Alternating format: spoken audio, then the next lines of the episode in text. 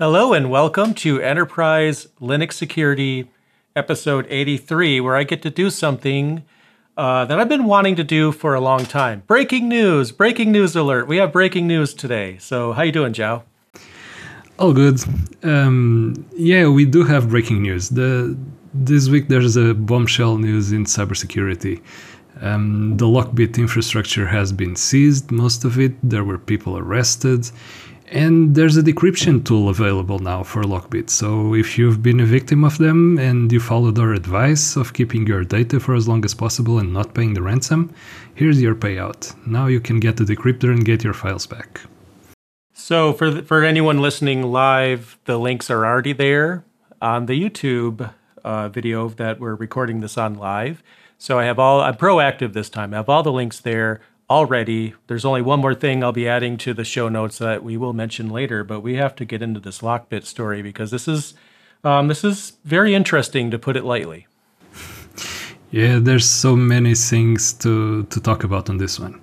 Um, and with Lockbit being busted, um, this is the, the third of the big three names in in ransomware that have been taken down. It was Alpha, Alpha Blackcat, uh, Conti, and now Lockbit. And those account for the majority of the ransomware infections over the past three or four years.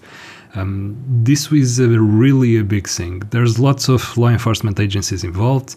Like we've talked about in the past, you're not really going to solve um, ransomware or cybersecurity at all. Uh, at the national level, it has to be transnational. It has to be cooper- cooperation between different countries and different agencies, and it's exactly what happened in this case. Mm-hmm.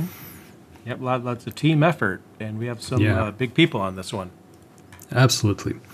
So there were arrests in Poland and Ukraine. There is that decryption tool. There were two hundred crypto wallets that were seized. So that includes lots of money uh, from payments and from ransoms that these guys got. And yeah, and the way law enforcement is handling this after the, the successful raids that they did, this is amazing. They're really trolling the, the Lockbit affiliates. Um, yeah, and to put it in perspective, according to uh, you know one of the links we'll be posting, uh, this is from Reuters. Um, they base they have more than hit more than seventeen hundred organizations, and according again according to the article, nearly every industry, and I'm quoting here, from financial services and food to schools, transportation, government departments. Um, they've described the group as the, their top ransomware threat. Well, at least they were. At least they were. Um, yeah, and we've talked about um, ransoms and the infections that happen from these guys. And we've talked about the, econ- the economics of ransomware as a service, which is what these guys provided. So they have this entire infrastructure in place. Uh, you basically go to them, you pay them an amount. It's usually a percentage of the ransoms that you extract from victims, and they handle the rest. They do the money laundering, they provide you with the, the software, they give you the infrastructure to receive the payments, to talk to your victims in case they want to haggle the price. Um, they are behind all of that. And wow. The, the numbers are really staggering on this. Uh, they have uh, over one hundred eighty affiliates, or had over the past couple of years. Not all of them were active at the same time. And um, as I was saying, law enforcement is actually being quite snarky about it. They have this message up when you're an affiliate and you try to log into the service. And let me see if I find it again. Yeah. So, and I'm quoting, um, law enforcement has taken control of Lockbit's platform and obtained all the information held on there. This information relates to Lockbit Group and you, their affiliate. We have source code, details of the victims you have attacked, the money extorted, the data stolen, chats, and much more. You can thank Lockbit Sup, which is supposedly the handle of the, the administrator behind Lockbit, for their flawed infrastructure for this situation, and we may be in touch with you very soon. In the meantime, have a nice day. See how friendly they are? Yeah, at least they're friendly. And um, I'm gonna. This is the this is what I was referring to earlier. The one thing that's not in the show notes, but it will be after uh, the close of the live recording. We'll have a screenshot of this provided by Zhao. Uh, and also wherever he got that from. But basically, it, it's just, it's interesting to see what they see and have a screenshot of this. And it's exactly what we're saying. It's a, it's snarky, but it ends it ends nice, at least. They're polite. So, yeah, um, law enforcement is also handling this situation um, somewhat similarly to how Lockbit um, showed their their victims. They had this website where they did the announcements of new new victims that were ransomed, and they would provide the name of the victim, some small snippet of data to verify that it was true, and then they would have this countdown, this counter going down uh, until the moment you could pay the, the ransom. If you failed to do that, then the data would be unrecoverable, which we now know is a lie. Um, but um, law enforcement is now also doing something similar. They have this counter up on the same website where they say that after this amount of time, we will release the information, the, um, the identity of Lockbit's sub, the supposed admin. Um, and they do this in the same infrastructure because they took over the infrastructure from Lockbit. They have the announcements on the same website using the same format. Um, One of the things that that security websites and security news outlets were doing was that they were monitoring the, these groups' announcement websites so that they could report on the new victims and the big names that were being ransomed and all of that. That's where the, the news websites got their information from. Um, the law enforcement did this in a way that it didn't even broke the, the software that was scraping the website. So it's using exactly the same format as before. It was being fed exactly to the same feed. So all the news sites that were scraping this got the information at the same moment that it was posted, which is amazing. Wow. Yeah, that is, that's, I mean, to be fair, why reinvent the wheel? The infrastructure is already there. You may as well use it, right? We don't want to, you know, write the same code again. Yeah. That, yeah, it was all right there for them. So they use the same infrastructure. Why not? Another thing that's really interesting about, about all of this is that the Lockbit admins, the ones that weren't caught, obviously, and I'll get into why the, not all of them were, were arrested and this wasn't a complete takedown. Um, but they are now kind of salty because they're complaining that the F B I abused a, a known vulnerability to enter their websites and to um, to exploit their services. And it turns out that it was a vulnerability that was discovered in November on P H P, and they're running their websites on P H P. And yeah, if it's not ironic that the, the guys behind the ransomware were exploited like this, exactly the same way that they usually attack their victims, I don't know what it is, but I find it amazing that this happened this way. You see, even the threat actors aren't good at patching. they the don't even patch actors, their own stuff. Why? Yeah, I mean, the nobody's good at it. That. No one. No one's good at it. Not even the threat actors exactly. are good at it. I mean, the threat oh actors God, are not good at yeah. patching. Microsoft is not good at patching. How is anybody supposed to be good at patching? Yeah. At what point do we say patching? It just doesn't work. We need a different delivery or a different thing. So. Uh, nah, we and, just need uh, to be on top of the game. So, um, what's your kitty's name, by the way? I just had to ask for everyone on live stream. She's yeah. speaking up there. Yeah, it's Ghost. Um, Ghost. Very silent until it's right on top of me. Um, it's a cat-friendly podcast. So. Yeah. Anyway, where were we? Okay, so back to back to business. Um, as I was saying, this wasn't a complete takedown, and this is where the international political situation comes into play. Um, not everybody was arrested because many of the operators and many of the affiliates are Russian nationals, so they're effectively outside the reach of international law enforcement at this time, and that poses a problem. Um, I was trying to find the source for a report I read a few years back, but I couldn't. So don't quote me on this. Consider it anecdotal evidence. But a few years back, I read this report where Ukraine and Russia put together accounted for over ninety-eight percent of all the malware that was being created worldwide. This was around twenty fifteen, twenty fourteen. So that's a pretty big number, and when you have that amount of uh, malicious software being developed in a specific region, and you cannot enforce law, uh, and you cannot enforce international laws, and you cannot prosecute people inside that those places, that's a really appealing safe hav- safe haven to to operate. And that's one of the reasons why you see some of these groups continuing to operate in those uh, in those locations, in those countries, and they're effectively really tricky to get to. Right now, Ukraine is cooperating for obvious reasons. We won't go into that right now, but it resulted in an in um, in an arrest being made in in Ukraine, even with all the things that are going on around there. So you can imagine how important this thing are, these things is this operation is, um, and it also explains partially why the the remaining Lockbit admins at this point are still not that worried about it, because they know that even if they get doxxed by the by law enforcement, by the F B I, by Europol, by whatever agencies are performing this, even if they get doxxed like that, they're probably going to remain out. They're not going to be caught. Uh, the, the authorities are not going to take any measure on this. However, and this is tangentially related, this week we had, there was also this news that in Russia, Um, a person a person connected to a different group called Sugar Locker, which I don't know if it's an affiliate or not, the name is similar, but is responsible for another strain of uh, ransomware, has been arrested. Um, and that's uncommon enough to, to make the news. So let's see where this leads, but there is still some people that might get away with this. And, and I said this is breaking news at the very beginning because it is. Uh, literally, you know, you sent some links to me. I, I read some articles about it that you sent me, but then today you sent me more because it's literally, you know, um, in progress right now. So obviously this is yet another story.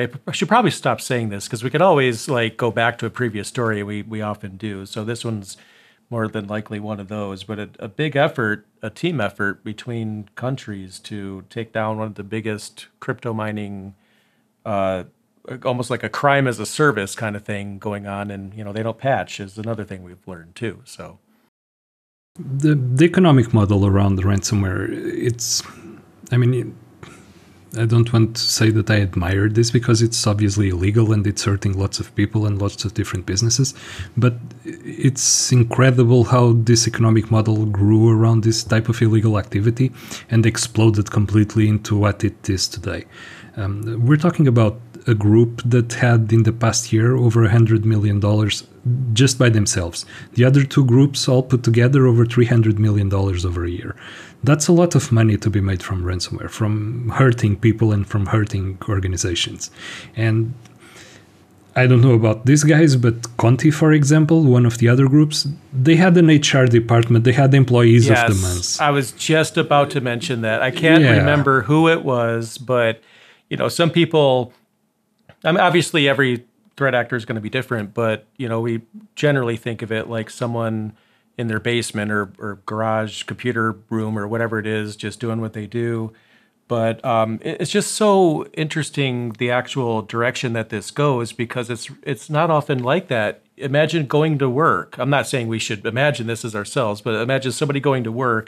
You know, they they go to the coffee room, they get coffee, they have some water cooler talk, they ask how the kids are doing, and, and then they sit down with their coffee to do some work, and then the work they're doing is crime. And then if they have a an issue with another person on the team, they can go to H R, they could do this, they could do that. But it's all illegal, but it's run like an actual company, and it doesn't legitimize it, um, you know, because we don't think of it that way. But it's, I wish I could, I hope I could find that article at some point, because I feel like it'd be so great to pull that out and um, talk about like what it's actually like on the inside.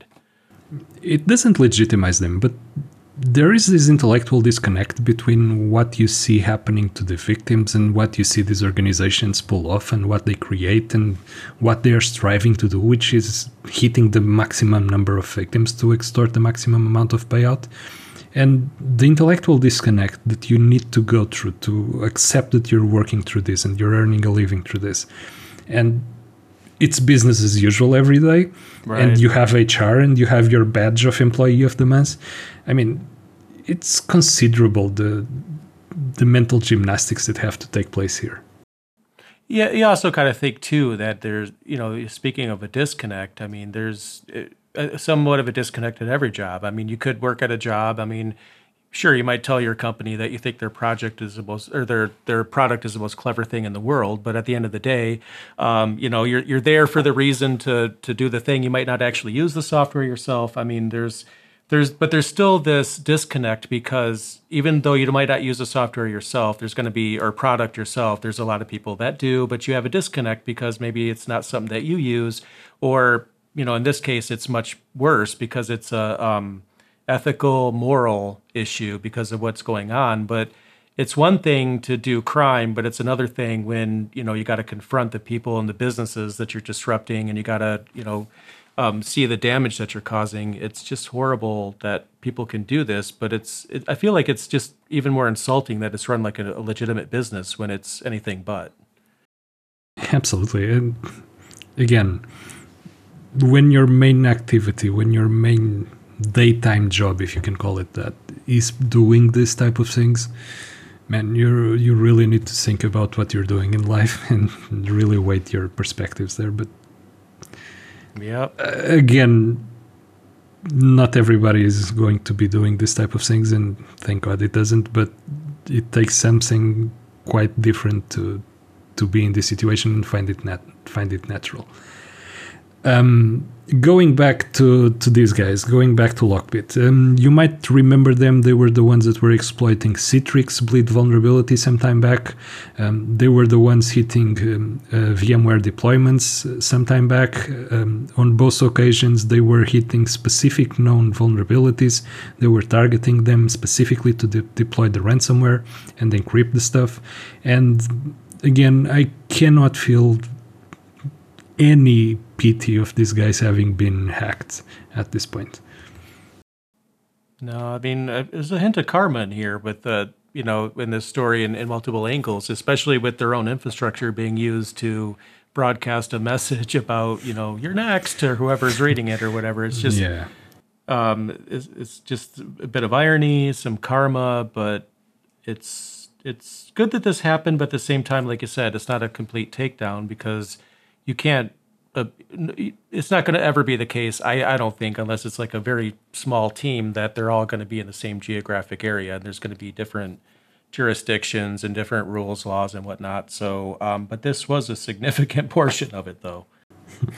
It was. Um, and their infrastructure was supposed to be untraceable. It was hosted on the Tor network, uh, on the Onion network, accessible through Tor. Um, and if you think back to... Um, to the Silk Road, the, the previous underground marketplace that was around some years back that was also busted.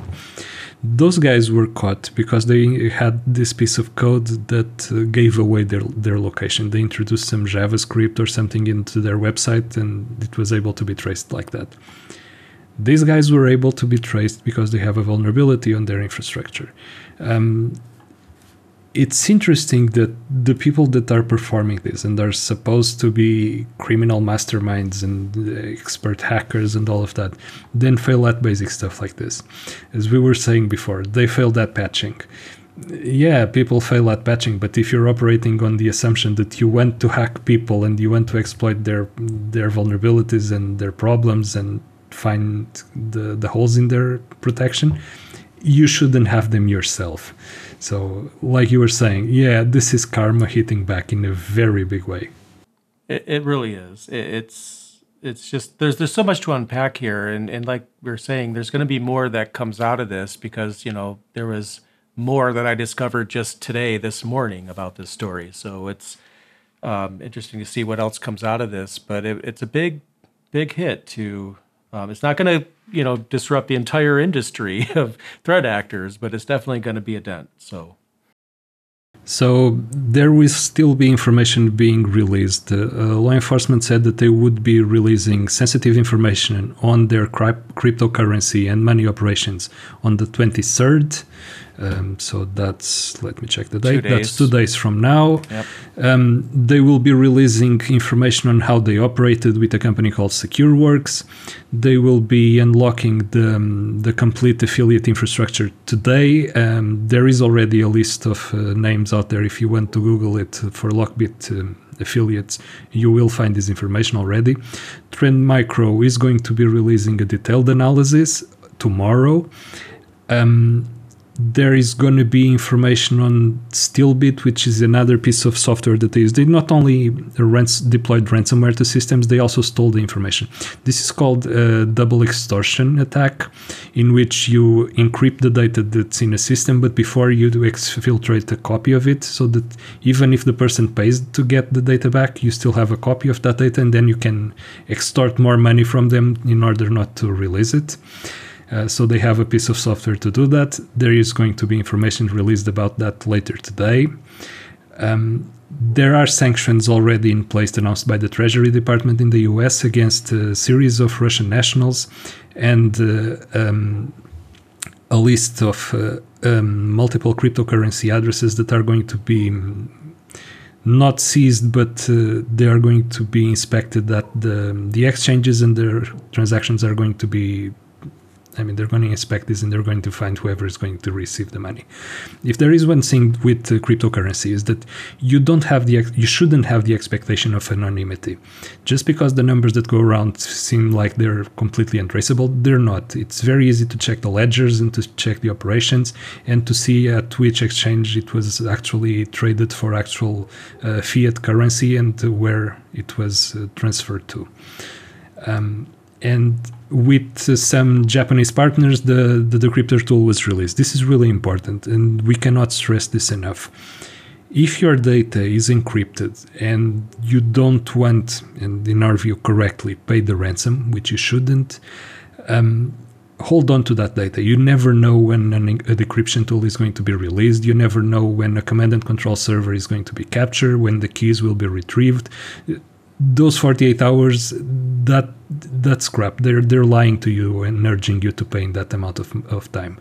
Right. Um, it's just uh, building anxiety to try yeah. to get someone get someone to impulsively spend the money is what they're trying to do. Um, there's already a collection of uh, decryptors out there for different ransomware strands. Uh, if you Google "no more ransom," I believe the the U R L, and I'm quoting this from memory, no more ransom dot org. You can find the complete list of the dec available decryption tools. They're free to use. Download the tools, apply it to your data, and you get your data back. And it's you don't no have more to pay. ransom dot org. No, no more ransom dot org. It'll be in the uh, the show notes for this, in the description. And you don't have to pay any money to anybody. Um, People were arrested, like we said, an individual in Poland, an individual in Ukraine. They are going to be doxing the people in Russia that the law enforcement cannot reach at this point in time. Um, there are already indictments against two associates in the United States. And yeah, again, um, the national crime... It's the N C A, National Crime Something. It's the agency in the U K that uh, that was a partner in this. They're going to be releasing the, the blog source code and blog information for Lockbit because, yeah, they had a blog to release their news to their affiliates. And this is also now in the open. Again, not a really good day for Lockbit. No, and it, the interesting thing uh, for me, I mean, obviously we know crime doesn't pay. And if it does, it only pays long enough for you to go to jail. But the more I understand, and I think this is typical, the more I understand about um, technology, the more I understand that it's impossible to not get caught. There's so many things. And sure, someone could get away with it for a while, but I have to imagine there's some people out there who are not getting caught just because their crime isn't substantial enough for anyone to care, and then they get a, a conscious about it, then they... Uh, they are false, false sense of confidence, I meant to say, then they become bigger criminals. But the fact is, once that crime hits a certain level, it's just a matter of time, because all it takes, as we've reported, is one packet in the open. That's all it takes, and that's it. And it's done, just like that. It's that simple. It's the pro-criminal tip of today. Um, Not to yeah. be a criminal. That's your pro-criminal tip. It's, it's, you're going to have to be criminal spending yeah, if you do, time in jail.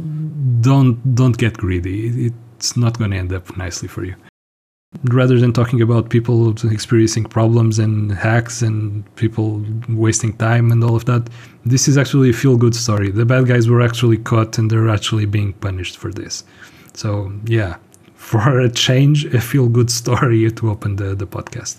Yeah, I, I like that. I, I like that angle. That that's always, we need some positivity in security, because it's a never-ending job for anyone that's involved in it. And I think it, I think we need things like this to let us know that there's, you know, there's there's things to be proud of here. Absolutely. Okay, and as a second story for the day, um, we at TuxCare, we released uh, last week um, the Enterprise Linux and Open-Source Landscape Report for last year. Um, it's a completely download with no strings attached. You don't have to enter an email. You don't have to provide your information, nothing like that. Just go to tuxcare dot com. You'll see a banner with the report. Click it, check it. There are some interesting stuff there. And I'd like to go over some numbers that are in that report. Um, and one of them, and again, this is going to date me, but on the very first question that we asked uh, companies, um, we asked them if they are using open source or strictly propri- proprietary software. And there is a staggering ninety-eight point five percent of companies who admit that they're using open source, um, forty-five percent strictly just open source, and fifty-three percent a, a mix of both. And the reason why I find this number really amazing is that when I started doing I T, when I started working here, there was this stigma around open source. I was just going to bring that up. Thank you so yeah. much. It's not reliable. It's not something you can depend on. Um, the whole stack is just hanging by a thread. You never know when it's going to break. Nobody can help you fix things. And so you were going to stay with proprietary software. And now seeing this, man, this this really is a game changer. It, it really is. And, and the one point five percent that you're talking about, or it's actually part of the fifty-three point five percent, which is, you know, mixed environment of open source and proprietary. That doesn't surprise me so much. forty-five percent, you know, open source only, like Linux, for example, forty-five percent, that's, that's pretty big uh, of open source only, to put that in perspective. But the one point five percent is, is surprising to me for the same reason, because I can't count how many times I pitched an open source solution in my career just to have someone say, well, it's open source and it's free, so we can't trust it. I would never have expected that number of proprietary software only is down to one point five percent. That's less, as I, if I remember correctly, that's less than the Linux desktop market share. Okay, to put that into perspective, which is a really low number, okay? Yeah. Um, it, it legitimately, last I checked, two percent desktop dominance on the Linux side. This is less than that. Yeah, this this is quite remarkable. And again, for these reasons and many more, it's amazing to see the, the shift in the enterprise ecosystem towards uh, open source. Um, let me check. Yeah, another thing that we asked, and I'm not going to cover all of the questions, obviously, you should check the report. There's lots of interesting stuff there. Um, One of one thing that we also asked, because this touches on what we do at TuxCare, obviously we deal with patching and support for older systems and all of that, is that there is still, um, from the people running CentOS, there is still twenty-four point two percent running CentOS six. We're talking about an operating system that hasn't had an official patch in like five years or something like that. And there's still companies relying on it for day-to-day activity. And Are the threat actors running that too? yeah. they, they that out of date? That was my initial thought when I saw the two topics put together. Um, maybe they were running CentOS six and patched. And a significant proportion of those twenty-four point two percent are doing that without any type of support at all. So they're just running, okay, we're trusting in blind luck here. Um, that's worrying. If the other one was a great news and a great shift, seeing this number here, that leaves me more worried than anything else. Yeah, there's lots of great details. I flipped through the the um, the P D F, and, and there's going to be a direct link that'll in the description that'll go to the page where you could download it from. But on that page, I mean, the link in in João wasn't kidding. It literally ends in .pdf. That, that you hover over the U R L. It's not like contact dot H T M, like you were saying. You hit that link, it downloads. It's that simple. So that's uh, very, very easy to get your hands on. Another thing that we were interested in knowing about was, because like everybody else, we've been seeing the news about A R M and how it's all the, the A R M servers are the latest and greatest and everybody loves A R M and all of that. So we actually wanted to know how that translated into actual adoption in the enterprise. And almost eighty percent of companies are already using A R M servers or are planning to use A R M servers in the next uh, twelve months. Again, really surprising result. I know A R M servers are exceptionally good at the the, pri the performance per watt uh, metric. I wasn't expecting enterprise to adopt it so soon. Um, that was really also surprising to me, um, and and it's surprising for something that also relates about about the big shift that happened. If, say, ten years ago you wanted to shift the architecture of your running servers, you had to shift the entire workload running on top of it. So that meant that you had to have software that would run on the new architecture. And that's harder than it seems at first glance. Um, what we're seeing with this big number of, uh, of A R M adoption is that basically the architecture doesn't matter, because you can just take a workload from x eighty-six and drop it on top of A R M and it will run. And that doesn't mean that the architectures are compatible per se, but the workloads themselves really don't care about what architecture they're running on. They might just be web-related stuff. They might just be stuff that doesn't actually execute on the server, but is served. Um, I mean web pages, I mean JavaScript, I mean stuff that runs on your browser. So it doesn't really matter that much. And this changes the way how you do stuff like, say, provisioning new, new hardware. You can look at metrics that you wouldn't look before simply because it won't affect the, the software that you can run on it. And that's a pretty big shift as well. It is a really big shift. I, I think, I feel like Apple has to be to blame for some of the popularity of A R M lately, because Um, this isn't like a, you know, an Apple podcast, obviously, but, you know, I've, they, they did go to their own silicon. And I, I, I'm not saying that's the only reason why the numbers are where they are, but I have to imagine it's an ingredient, right? Do you, do you agree? Yeah, yeah, absolutely. Their popularity? Yeah. Absolutely. Um, I mean, that's how, when you're looking for stuff to buy for a company, you go with the stuff that you're more familiar with, obviously. So if you've been working directly with it, even in a different format, you might be more inclined to just, okay, this is good, we should use this in the, the enterprise. And that's an easier sell if you're already fam familiar with it. So yeah, I see Apple having some weight on there, on that side.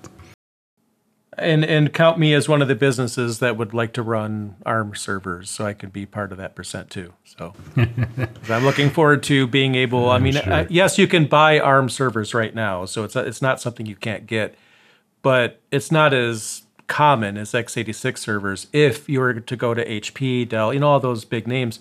But anytime now, they're all going to have A R M servers for sale, just like you'd buy a PowerEdge from Dell, and they might already, but they may not be as common. But at some point, you know, it's going to be right on the front page of all the sites. Servers, A R M, and it's just going to explode. And I'm kind of surprised it hasn't, but this number kind of shows that it's it's on the cusp of something. So, um, and now I'm going to jump ahead uh, some some more. And another thing that we looked at is the perception of risk on the, the supply chain. And what I mean by this is we tried to gauge how companies were aware of the risks of the, the software stack that they were using. They were just, were they just pulling the, the libraries and the, the open source stuff that they needed and deploying it without too much care, without actually worrying about the stuff that happened with those libraries and how it affected everything else that's running on top of it? And it's interesting to see that it's the it won't happen to me mentality. Until something happens, you're not really too worried about the, the supply chain. And the results that we got here show that there is a direct correlation between experiencing a, um, a breach or experiencing some problem that came from the supply chain, either a malicious library that was pulled, a bad update that broke the application, something like that, and the perception of risk that your company is subject to when using this. Until you experience that, you wouldn't give as much importance to, to the supply chain. And this is where stuff like our podcast, for example, it's important. And we like to, to give some awareness to these matters and to shine a light on these problems. But it turns out that until people actually go through them, no matter how many times they read about it, no matter how many times they hear people talking about the issues with supply chain, why it's important, why there's risk there, why you should care, it seems that until it actually hits them, yeah, it's just something else. Right. Yeah, and these numbers, I, I feel like are, are going to be good uh, you know, make a case for change in your organization if you feel change is necessary, or at least just to understand the landscape and, you know, what's the, what the current state of everything is today. And so definitely some interesting findings on this report for sure. So again, everyone check it out. You don't have to sign up for anything, but, uh, you know, it's a, it's a good read. Yep.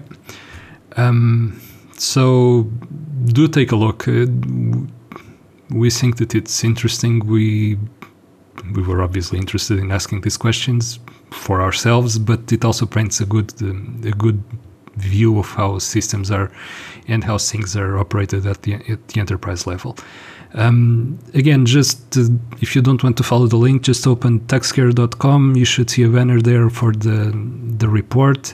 Um, it's the Enterprise Linux and Open-Source Landscape Report. Just, again, you don't have to put in your email, you don't have to give us your details, nothing like that. You go to the page, you download the P D F, and it's all yours. Enjoy. Mm-hmm. Yep, no, no password shenanigans or anything, so definitely appreciate the work that's gone into this, and I will be taking a much closer look at it uh, very shortly. So that concludes a feel-good episode for a change. It's not a facepalm moment. It's not a catastrophe episode. We're not just talking about the end of the world every time. This was a feel-good. The, the bad guys are finally having their due, and you have some nice read for the, the few minutes that you want to spare with it. Um, we hope everybody enjoyed the episode, and until the next one, thank you, everybody. Yeah, thank you.